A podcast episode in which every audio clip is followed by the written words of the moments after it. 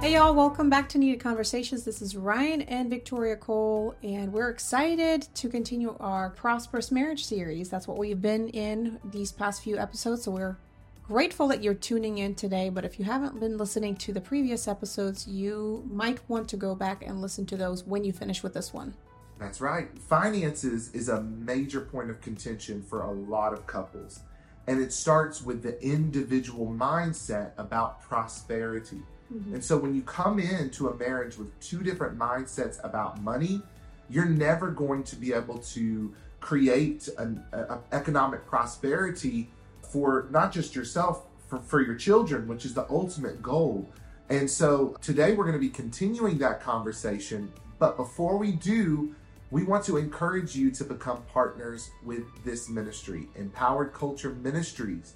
Our mission is to empower individuals to discover their purpose in God's kingdom, to help them to date well and build marriages that reflect the glory of God, and then create an environment in their home, a culture of empowerment where the next generation can be able to do the same. We're about breaking cycles, and a part of that is bringing couples close through retreats and events, many of which you'll hear about in the coming months of next year. We're expanding what we're doing, but all of that takes resources, and it, it is partners like you that enable us to sit here week after week, giving you this wisdom to meet with couples on a consistent basis and to help save marriages and to be able to preach the gospel of the kingdom to as many as we can. So, would you become a partner of any amount? Go to moremostforever.com and become a partner right now. And also, if you're married, you'll you'll be able to jump into a private group that we have starting um, at the end of this month. We're going to be reaching out to all of our partners and talking about our monthly Zoom sessions, weekly devotionals, and so much more. Just Mhm. because you're a partner. And it's going to be called the Intentional Marriage uh, Group. And it's going to be good because a lot of people get really uh, afraid when you tell them about counseling or coming in for a session by themselves. So, this is a good way for you to connect with other couples, but maybe listen in and, and hear other people's challenges and feel like, you know, I'm not alone. And somebody has overcome this, and maybe I can take some of the strategies that they've used and applied and have overcome for my own self and my own marriage. So, we're excited to be able to provide that for those of you who are going to be those partners that are going to join us in accomplishing this great vision that God has placed on our hearts to fulfill. And it's not venting sessions. We're talking about couples who have come through the fire and will be able to offer some testimonies. We also will bring in some special guests, couples who have become mentors to us in many ways. And it's going to be all around uh, an empowering group to be a part of. So become a partner now, moreandmostforever.com. Let's jump into this first segment. It is our marriage strategy of the week. Yes, this uh, week's strategy is to safeguard against grudges by shutting down assumptions and clearly communicating. And this is so powerful because oftentimes this is what we deal with on a daily basis as a married couple, especially when we first get married. There's a lot of expectations that we've placed on our spouse We're not that it- that's not communicated, and we just assume that it's going to happen. But you can't do that because you have two different individuals coming from two different backgrounds, and you have to clearly communicate with that person what your expectations are. And maybe those expectations on are unrealistic, and hearing the other person's perception as to, you know, why they do what they do and how they function, and that means that you have to have those open lines of communication. And if you don't, you will create those grudges and those offenses, and it will trickle into other areas of your marriage, and it will just cause a lot of issues. I want you to kind of explain how we came about this and read. There's a quote that Victoria came across, and it sort of triggered this conversation between us about how couples develop grudges or offenses towards their spouses. And go ahead and read the quote. Well, what I found was uh, a quote that said, Before you hold a grudge, hold a conversation. It may be a result of a misunder- misunderstanding. And it just kind of clicked for me because I know that this is a challenge for all of us that deal with relationships on daily basis. It doesn't necessarily have to be your spouse. It could be friendships, it could be, you know, family when, you know, we see somebody look us a certain way or they may they might have made a statement and we've automatically like taken in those conversations and start like negotiating in our head with the enemy of all the things that could have been or maybe they have meant when they said those statements or when they did those actions. And then we create things in our minds that actually never existed versus let's confront this head on and let's hold a conversation. I'm not saying, you know, approaching this person in a domineering way and start start accusing them, start attacking them because that's just not going to be effective at all. Right. But I think your feelings are valid if you are feeling a specific way. We've often said, you know, if you do get to a place where you feel like every time that you ha- have a conversation, you get defensive, it may be better for you to get a journal and write out what your feelings are. And then I think that that will help to kind of keep you in check is like, are those feelings valid or you're overreacting? Right. And so once you test that out and say, okay, those feelings are valid and I need to address it with this person and just set sit down with them and say, I don't want to come across as like I'm attacking you, but this is how I feel and I want to have some kind of a resolution. And I just wanted to have a conversation about, you know, how I feel about this specific situation about or about what you said or what you did and allow that person to explain themselves because mo- more than likely it is going to be a misunderstanding of some sort. Maybe they did not mean it the way they did, or maybe they didn't know that it that action or those words actually hurt your feelings.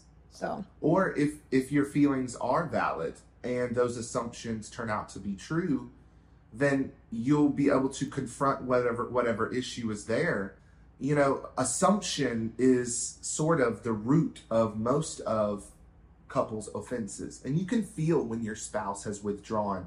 Even if they're not telling you, you know that something is different. Their posture toward you has changed. And so a lot of these assumptions are coming from family, friends, invasive thoughts. Spiritual warfare, Dr. Cindy Trimm says, is the counsel of the human mind with any other spirit other than the Spirit of God.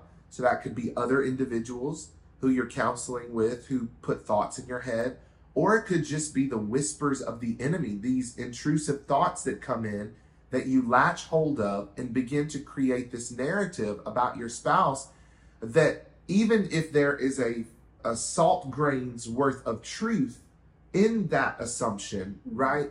you have now built this entire narrative around it and exploded this this idea about your spouse in your head to the point where you have now believed something about them that isn't true. Mm-hmm. And so you have to, and, and I'm a very methodical person, you have to confront these thoughts head on. And so we've come up with these three points to be able to help you navigate intrusive thoughts that become assumptions which form grudges and offenses that you have towards your spouse. Mm-hmm. Whenever you have a thought that begins to offend you, a, a, grudge about your spouse, I want you to start start off with number one, giving them the benefit of the doubt. Give them the benefit of the doubt. I heard this quote from a men's group that I was in, and I'm not sure where it came from, but it was a quote that says, I'm going to view this in a light most favorable to you. And so, even when your spouse is talking to you in regular communication, oftentimes we don't understand the context. And even when we hear something from them, we assume that it's rooted in a certain place, but it may not always be. So, the best thing for you to do is right off the bat, instead of accusing them or believing the worst about them, give them the benefit of the doubt and say to yourself, I'm going to view this in a light most favorable to them. All right? Number two, you're going to seek clarity and not condemnation. So after you give them the benefit of the doubt, you still have these questions. But the goal is not to condemn them and find them guilty. The goal is clarity, to understand. So you're going to have to ask yourself some questions. Did I have the wrong expectations? Maybe they didn't live up to those expectations, but it, maybe it's because those expectations were not communicated. Number two, did we have a clear agreement? Even if you express expectations, it doesn't mean your spouse agrees with those and the terms and conditions that you've laid out before them. Just because they listen to your conversation doesn't mean that they agree. I often notice that, especially I think with women, if they express something that they have on their heart, like you, you need to help me with this, it doesn't mean that a husband's like, oh, okay, she told me this, so now I'm going to jump up and do everything and kind of guess what it is that she wants me to help with. I think you have to be very clear as to what that expectation is, what do you need him to do, what the time frame is, and like Ryan said, set the parameters and then have the spouse say, "Okay, I am agreeing to this and I'll right. do it." And we don't think that we have to be that specific, but you know, we give ourselves, all of us, excuses not to do things that are either uncomfortable or inconvenient. And so we oftentimes will create ambiguous statements to be able to safeguard ourselves in the future from the responsibility and accountability with what it is that's been presented to us. Like if our spouse wants us to do something, and we'll give a, a generalized statement that kind of leans toward agreement, but not a specific type of agreement. And then if they come irritated, we say, Well, I never agreed to that, right? I thought it was going to be this, right? And we almost use assumption as a shield instead of taking responsibility. Well, grown-ups, we get very specific and we we understand what the expectations are and we either agree or we don't. There's no gray areas. And so that number 2 seeking clarity is important, but not seeking condemnation. You know, you're not seeking to try and demonize your spouse and point fingers at them. You just want to seek clarity. And finally, with seeking clarity, I love this question. Does this assumption reflect what I know to be the heart of my spouse? You've known them since the time you were dating. You've been married X amount of years. Does this assumption that has come into your mind reflect the heart that you know them to have? Over the years that you have known them? Does this reflect their character, their nature? Is that assumption grounded in reality? And finally, the third point in this is to talk it out. Choose a favorable time to talk with your spouse and discuss the clarifying questions that you've asked yourself ahead of time. So let's start over at the top. Number one, when these invasive thoughts come in, you start assuming things, you start building this narrative, you gained an offense, a grudge towards your spouse. I want you to first give them the benefit of the doubt. I'm going to view this in a light most favorable to them. Mm-hmm. Number two, seek clarity and not condemnation. Ask yourself those questions about expectations. Number three, talk it out.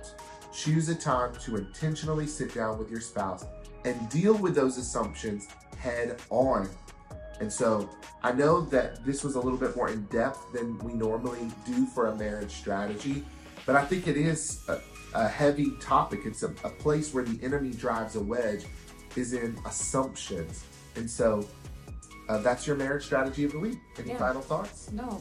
Go ahead and apply it.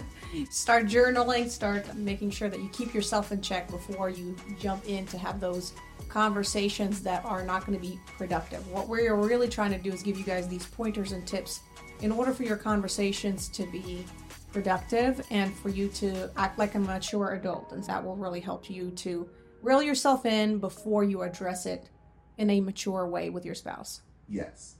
Well, let's jump into the main topic today, which is around our series called The Prosperous Marriage. So, we're talking about marriage and money and we've covered a lot up to this point. We're actually working now to get some interviews with people who really specialize in this particular topic. I believe that God has given us some advanced wisdom around this topic, but I think that there are some other perspectives we would like to bring in. But for now, we are going to talk about what all of this is leading to, right? What is the purpose of having a budget or what is the purpose of creating wealth or understanding prosperity from a biblical perspective last week we talked about the number one reason for all of that, which is to manifest the kingdom of heaven here on earth. And how is that going to happen? It's going to happen within communities of believers who begin to network with one another and leverage your collective strengths and abilities for bringing the kingdom of heaven to earth. This week, I want us to bring it home just a little bit. So, we're talking about the second most important reason for having a prosperity mindset is because you want to leave an inheritance to your children. Mm-hmm. I think every parent, whenever they have kids, their their thoughts to themselves is, I, I want to give to my kids what I didn't have. And oftentimes that becomes the cause for the pendulum swinging in the opposite direction. And we, we give our kids the stuff without the values that were inherently given to us because of the hardship. And so we then see what, what, what took like the, the scrappiness of lack and crisis to bring you to a place of wealth. That isn't automatically passed to your kids and so, yes, the goal is an inheritance, but what is an inheritance? And also, I want us to add another term in there legacy. What do you want to jump in and add anything? We're talking about prosperity. And if prosperity begins and ends with a mindset, then would not inheritance also have to include a mindset in order to see that inheritance not begin and end with you. And let's say you have a million dollars to pass on to your kids, right? Would that million dollars be a gift to them or a curse? Would that million dollars be squandered? Would that million dollars lead to calamity in their lives? Or would it be a seed in the ground to be able to multiply with your grandchildren and great grandchildren? I love this scripture in Proverbs chapter 13 because it talks about inheritance, but it also adds that caveat that I'm talking about.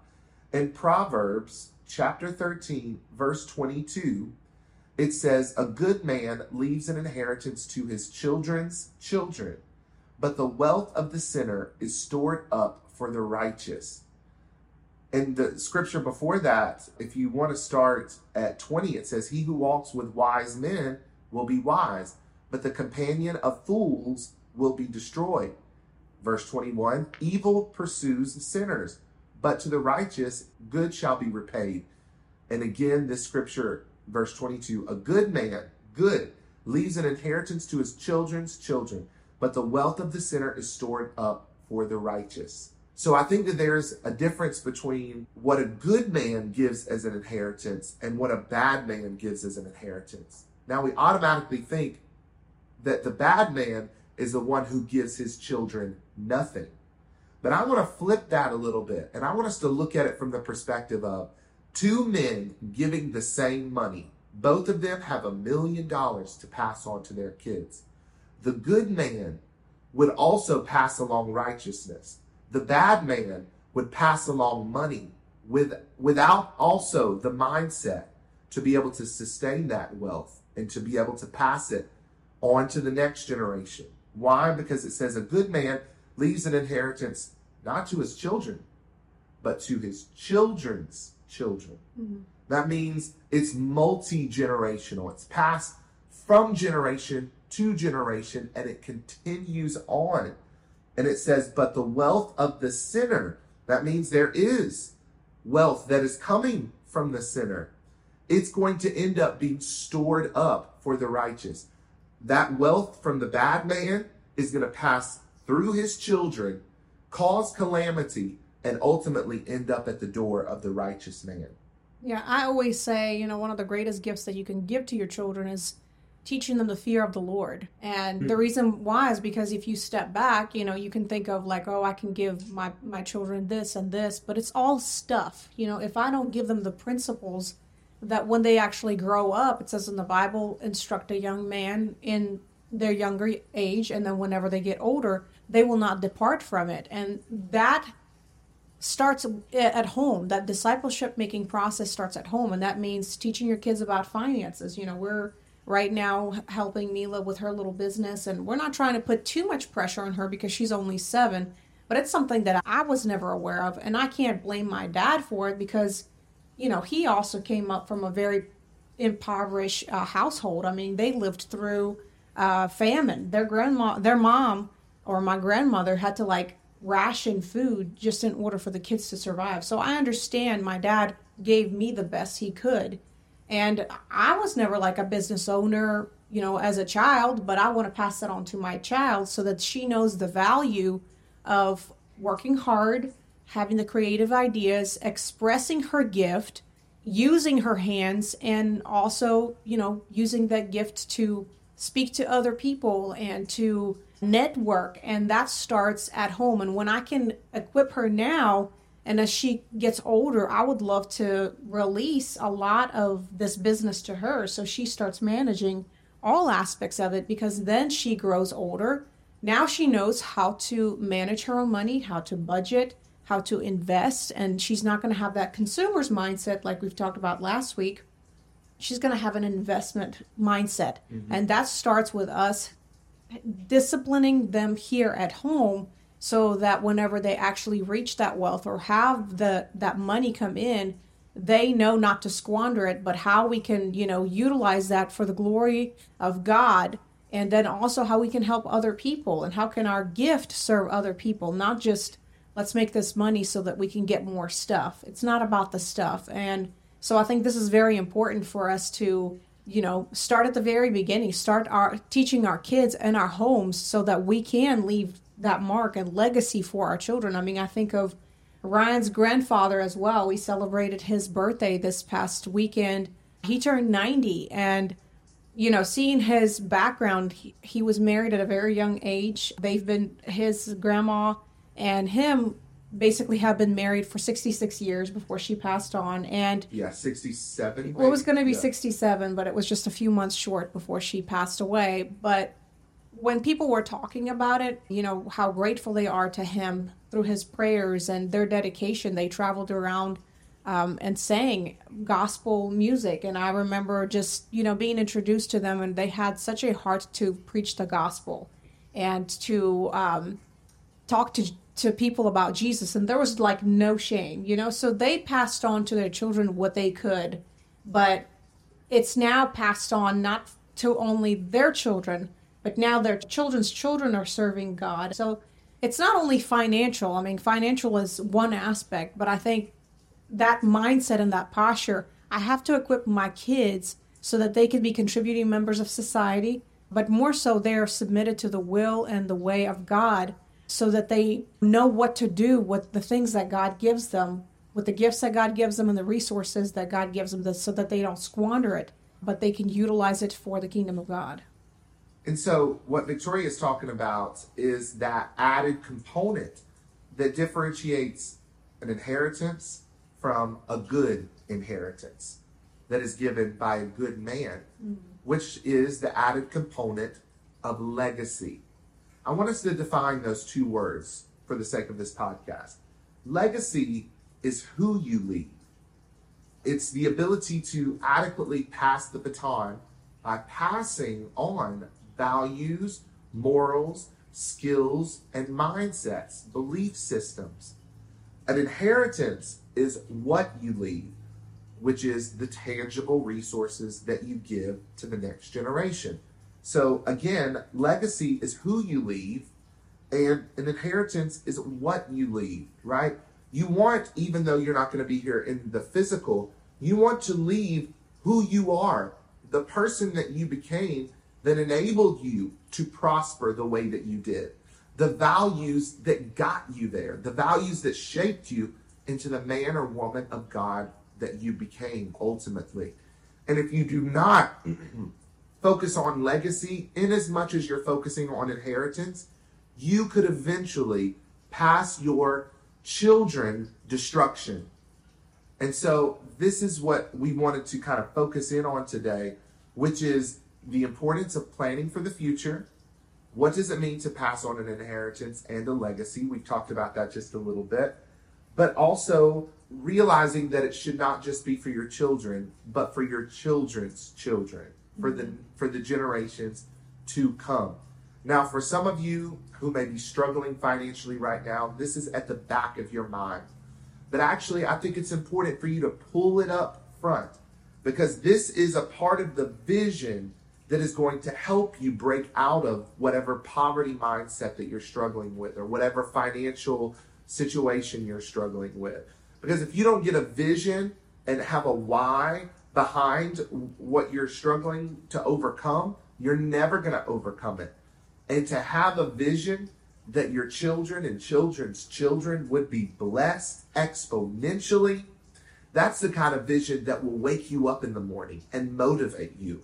When I look at our kids and the reason why we're investing in them and helping them to start businesses at as toddlers, really, which is when Neela started, I think three years old. Mm-hmm. Uh, she's four, four, four or five, yeah. yeah.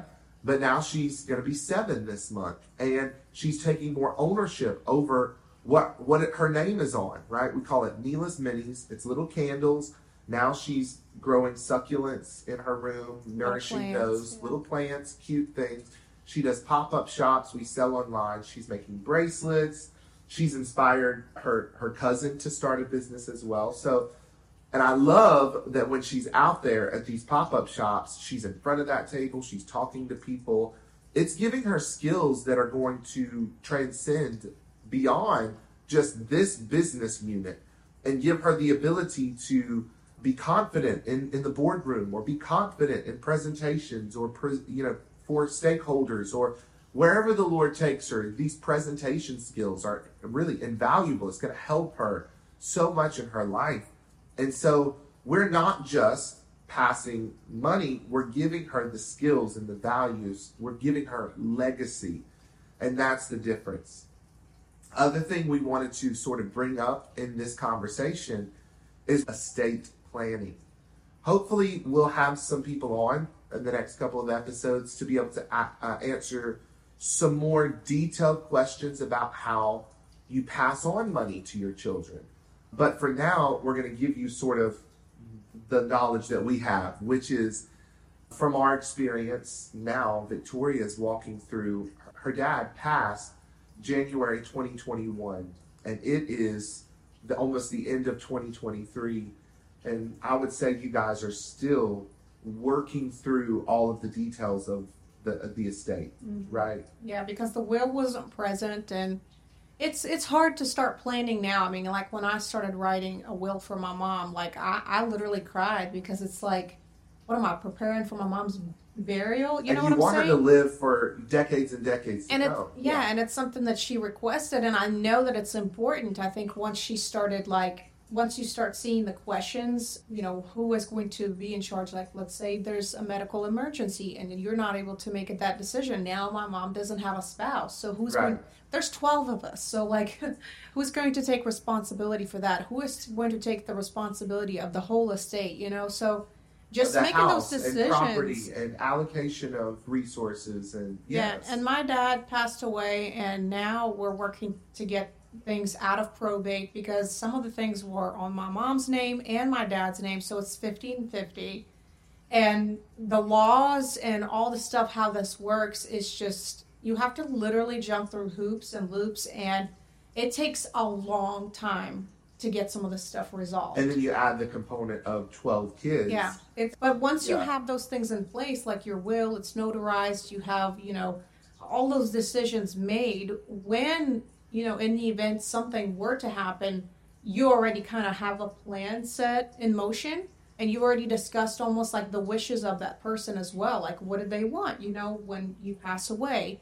That way you don't have fighting amongst your kids. You know, there, we have seen so many funerals and so many families, you know, people randomly start showing up. They never came to visit you, but they randomly show up because you're dying and they're over there salivating over what you have. And, and it's mm. it's disheartening but that's the kind of world we're living in. People don't care about people. They don't care about relationships. They just care about what they can get out of it. And this is why it's so important to have that relationship with your kids you know so you're not struggling and having these issues of fighting over your estate. I mean i think of david king david dying and his uh, wife coming to him and saying hey you know, his brother is trying to become the king, but you promised me that, you know, my son Solomon was going to take over. Hmm. And so before David even died, he was on a deathbed. He requested that there was a ceremony done for King Solomon to instate him and put that father's approval on that. I think I think that's powerful too. Like that's kind of planning. That was before he passed away, you know. So I think uh, part of the struggle in the church right now is that we do have multiple generations that are kind of arm in arm leading together. And it took a long time for boomers and those who are older to start passing the baton to millennials and younger. I think it's still a struggle. It is still a struggle. and unfortunately, millennials have had to almost start again or start their own. And that is so, like, that's not what the Bible teaches as it relates to inheritance and legacy. We want to be able to have that peaceful transfer from one generation to the next and be able to multiply the glory and the power that was revealed from one generation to the other. But we're just holding on with a death grip to what was instead of letting go and seeing what God will do in the next generation. And so I think that was a great example with King David. But also, let's think logistically. In the United States of America, one dollar is taxed like it seems like 10 different ways before it ends up, you know, finally settling. You're taxed when you earn it. You're taxed as the employee and the employer is taxed. You're taxed with Social Security. You're taxed you know, if you win money, you're taxed. If you if you resell stuff that you already pay taxes on, yes, like, you resell things that you pay sales tax. Then guess what? There is an inheritance tax. Yeah. But unfortunately for the system, that it has to be this way. But fortunately for those who have done the research, there are loopholes. There is a way to avoid some of these taxes, right? You can set up trusts for instance. Mm-hmm. If you are of a certain age, you've been able to pay off your house, your house becomes an asset. But when that house, if it's not deeded within a trust and and so on, like it it would almost be better, I would say, and please don't take this as financial advice by any means. We're gonna have other people who weigh in on this, but I would estimate that it would be better for you to sell your house to your child for a dollar mm-hmm. at the end of your life than to pass it on to them free and clear afterwards. Because they're going to have to pay taxes uh, according to the value of the house. Yes, and you're, you're, you might not have paid that for it when you bought it 20 years ago.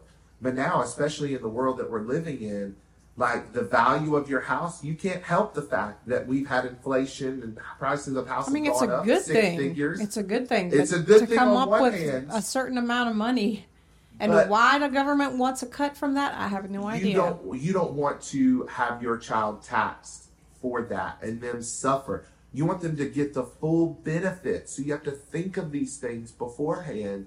So you set up a trust for your children and you set up even business units or and we're going to again get more into detail but for this conversation it's getting you to think about oh wow i didn't realize that if I were to die, my house wouldn't necessarily go directly to my spouse alone. Mm-hmm. Well, in South Carolina, there's a consideration for any children or heirs. There's a consideration not just with the dollar bills that are in your bank, but your house, even if it's not paid off, there is equity in that house.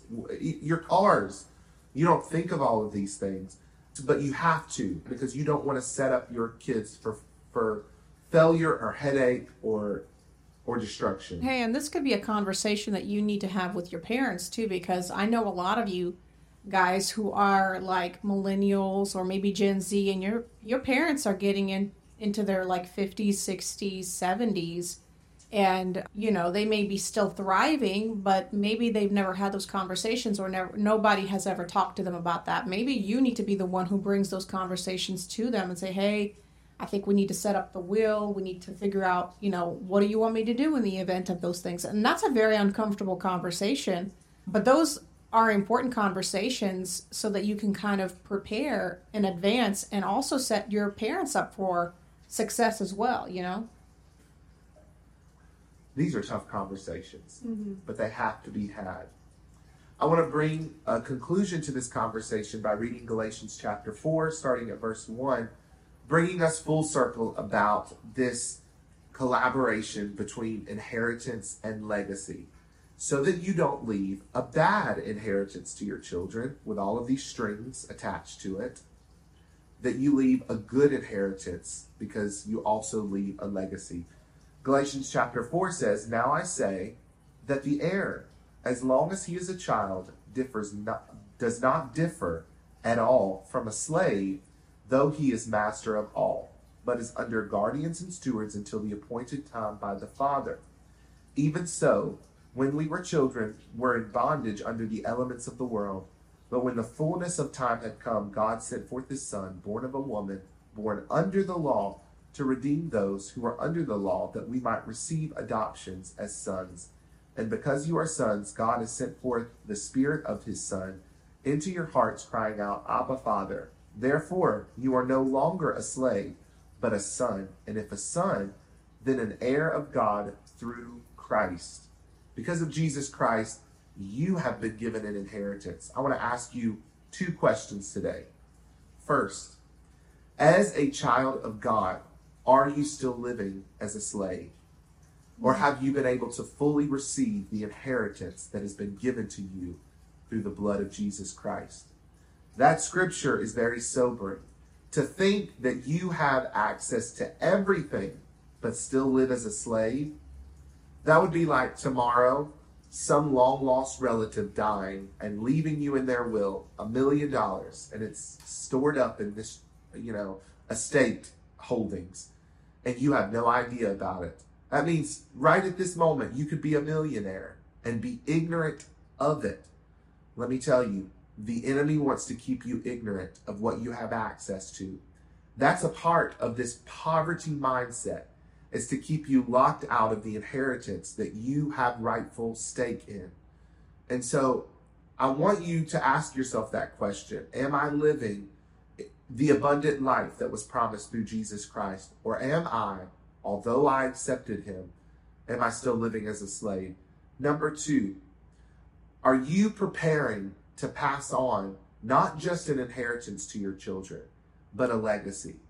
Are you giving them the values they need to sustain whatever you plan to give them physically? And let's say you're not in a position, if things were to go wrong today and you know you're no longer with us, you may not have a physical inheritance to pass, but do you at least have a legacy of values that you've instilled within them that will carry them and help them to build even if they're given zero dollars? they will still be able to produce wealth? These are very challenging questions to ask, but I want you to ponder on these today, pray about them, and then have a conversation, a needed conversation with your spouse about what you plan to do to pass on both an inheritance and a legacy. Thank you guys for tuning in for this part of our this episode, but we're going to move into the next part, which is the question of the week, and this I love this. Yeah, this week's question, I, and Ryan loves this when I pick it, and he doesn't know what the question is, so he hasn't read this one before. It says, if you have been married for many years and loved your spouse, but not sure if you are in love with them, how do we fall in love all over again if they don't don't know how I feel and I'm too scared to tell them? So, Yeah. that's Interesting. yeah. I I I have seen many relationships like that where they're kind of coasting by, and I feel like the the spouse is completely oblivious that they're not really good. I mean, I think that they're com- good companions. They live well together, but I think it's probably like the worst feeling of being kind of in in the middle of not really like on fire, but it's not really cold either. But it can easily head towards that extreme side of being completely disconnected from your spouse. So it's very important for us to be open and vulnerable. And it sounds to me like this spouse was even afraid to say, "Hey, listen, I I love you," and I feel like what they're really saying is, "I choose you because I chose you from the beginning." But I don't know if I'm feeling very connected with you right now. But I think that if you start entertaining these ideas, and placing the feeling of love over God's ultimate definition of love, which is agape, unconditional, if you get those priorities out of whack, you could start romanticizing exiting the relationship. Yeah. You can start fantasizing about what it would be like to experience those initial butterflies with someone new. I hate to say this, but in the beginning of any dating relationship, ignorance is bliss. But ignorance is not your friend because ignorance will ultimately lead to destruction. But when you're first getting to know someone, the fact that you don't live with them, the fact that you don't know all the skeletons in their closet, and you are getting the best part of them, you're getting the made up version of who they are. It almost can feel like bliss, like you're in some romantic comedy movie. Mm-hmm. And it feels all you feel all of these chemical reactions, which are real, right? The hormonal shifts and changes, and there is a chemistry. Chemistry isn't just some figurative word. There is an actual chemistry change that happens with pheromones and hormones between you and that other person, especially in the beginning of a relationship. That after you know who they really are, the good, the bad, and the ugly, takes intentional effort to continue to cultivate. Mm-hmm. But here's what we always say we have to abandon this idea of in love or out of love because it was a it's a description given by the modern world. Not even a hundred or so years ago did people think like that right? They thought in terms of a need to survive or a need to thrive and so they dated for very different reasons. These feelings of romantic love are really important. This is a part of the most holy place that we talk about in our books. But in order to get to the most holy place, you have to move through the outer court, which is that spiritual connection, and the inner court, which is the soulish, soulful connection. Mm-hmm. In order in marriage to be able to experience these kind of chemistry feelings, this butterflies, to know that I love this person despite seeing all of their flaws will be a bigger tsunami of those feelings than you had when you were in the dating process. But it takes more efforts to get there. Mm-hmm. So there's hope for you. If you say, I was in love with them, but I don't feel like I'm in love with them anymore, I'm just choosing to be here. Well, if you follow the path that I'm describing, the feelings that will come eventually are going to far surpass any of those little butterflies that you felt when you were dating because you're going to love them with a more mature love. Mm-hmm. And one thing that I wanted to say, like, you know, especially during the dating phase, when we first meet each other, we kind of focus on one another and there's this, you know, chemistry and we really want to spend time with them and go on dates and get to know this person. And, and that that phase is very beautiful. I always say don't let people, you know, shut it down and say, you wait and see, you know, especially for those of you who have been married for a long time. But I you think got it's bitter people who come up to you and say, ah, just wait. I you know. enjoyed my dating phase, but I also understand that I can't drag that into the phase that I'm living in now. I have two kids. We're both parents now. We have went through so many different things in our life. A lot of it was challenges which shaped us and molded us into different individuals. And we had to shift our focus from looking at each other to okay, what is our purpose and what is our vision and how we can walk parallel. This is what we teach all the time about husband and wife, about the marriage having a mission, having a purpose. And when you have it, then you're walking hand in hand and you're communicating together. You're deciding what is going to be something that we want to accomplish in the next five years or 20 years. And it gives you a purpose and a meaning and something to look forward to. And of course, when we talked about writing your vision and mission, all of those things have to be put on paper. Like, you know, how are we going to continue to grow our relationship? Are we going to go to a marriage retreat uh, this this year? You know, how can we connect with other couples? Maybe join our intentional uh, marriage group that we're going to be starting. Those are some of the things that you can start doing. Maybe listening to a podcast together. We've had so many couples that say, "Hey, when we drive you know 30 40 minutes somewhere we just turn on a podcast and both of us are listening. And some yes. of the women would do it more in a sneaky way because they're like my husband doesn't like any of this stuff but i'll turn it on you know?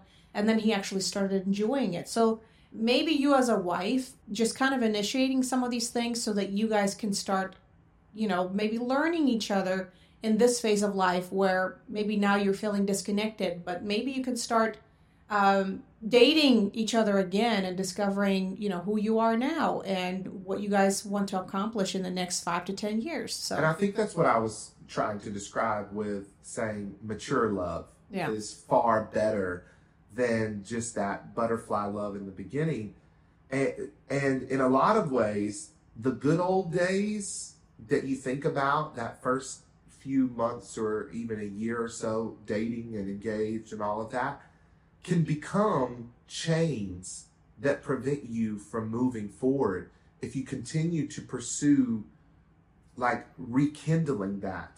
I don't even think that it's possible to be rekindled. And so the idea of recapturing what was lost, I think you need to let go of that endeavor. Mm-hmm. That's that's not a worthy endeavor. No, why don't you turn your attention towards who your spouse is today? After all of these years, who they have become, and said, let me get to know that person. I want to pursue mature love. I want to pursue the next phase of our relationship. In the beginning, there were things that Victoria and I did. You know, I'd write her notes or, or certain things, and I think it meant a lot to her back then. It doesn't mean the same thing that it meant to her back then. The things that I used to do, you know, they don't show up in the same way to her. And even if we try to go back and say, let's do some of the things that we did before, it just doesn't it it doesn't spark the same fire that it did then. Mm-hmm. We have to keep facing forward and moving ahead and saying, how can I stir something up that is fresh and new mm-hmm. with my spouse instead of staying in bondage to the glory of what was? And it's not about a to do list of like, let me just go on a date. It's genuinely and authentically wanting to discover, you know, what makes your spouse tick. Like, what do they love to do? And what, you know, what is, what season are they in right now? And how can you support them? And how can you motiv- motivate them maybe in the season if they're unmotivated about certain things? So, you know, you don't have to wait around for your spouse to do it. I think you can, you, if you feel like you're disconnected, can start doing those little things to start rekindling some of the things. And I know you said you didn't like that word, but maybe start that fire again, but in a new way mm-hmm. now that you are more mature and now that you have been married for a while. Listen, once the wood has burned and turned to ash, go go to an ash pile and try to start a fire. You can't. Go to an ash pile that has been sitting there and try to light a flame. It's not going to happen. You have to put new wood on the fire, or it's not going to, be, or it's not going to become a flame. But you know what you could use that ash for as a fertilizer. You can. That's true. So that that's a good example of what was before. It's still not erased. It's still wow, used as a, a, fertilizer. What a full circle thing. Like yeah. it, it's not wasted. Yeah, you still can fertilize yes. and get the plants that you want from that soil. Uh-huh. Really nourish that soil so that you can you know, start something Because new. So many people keep trying to light a match and light that ash up. It's like, no, the ash is meant to go into the foundation of the garden of your marriage. Mm-hmm. It's time to light a new fire with new wood. Yeah. Start. It's time to make new memories. Those were great memories. It, it's always good for us to go back to that first restaurant that we went on our first date out on. But you know what? It will never feel like that first date again. Right. It, it might we might reminisce and feel like, oh, that was nice, but ultimately, I want to go to new places with my wife. Yeah. And experience new adventures. I think this was good, and if you really are trying to stir and awaken love between you and your spouse, we encourage you become partners with this ministry for as little as twenty five dollars a month you will be able to join our intentional marriage group. And behind the wall, but behind social media and all of the stuff we're, we're doing through podcasting, get a more immersive experience for you and your spouse to grow together uh, in love uh, this upcoming year. That's sort of going to be our theme. I, I want to bite my tongue because I don't want to say too much, but this is a year about blooming, your love in full bloom. So I, I think this was a great question, and I Mhm. hope that that was a good answer for you. uh, That you got something out of it. If you have a question about any topic, nothing is off the table, text us 864 428 7131. The information is there in the description. You can also DM us, email us, however you want to communicate, get it to us. We will keep it anonymous. This is between Victoria and I. We're not going to call you out on the podcast, so get as deep and dirty as you want to get, and we'll help you to to answer those questions. Yeah, thank you guys for tuning in today. And be sure to send this episode to somebody that you may know that needs help. You know, maybe somebody that doesn't know about this podcast that really helps us to spread the word. And also give us a review. That also helps us to spread the word and helps us to climb the charts. Send it to it. Yeah. Send it to as many people as you can. Right? yeah, Say, hey, listen to this. This was a needed conversation. that's right. God bless.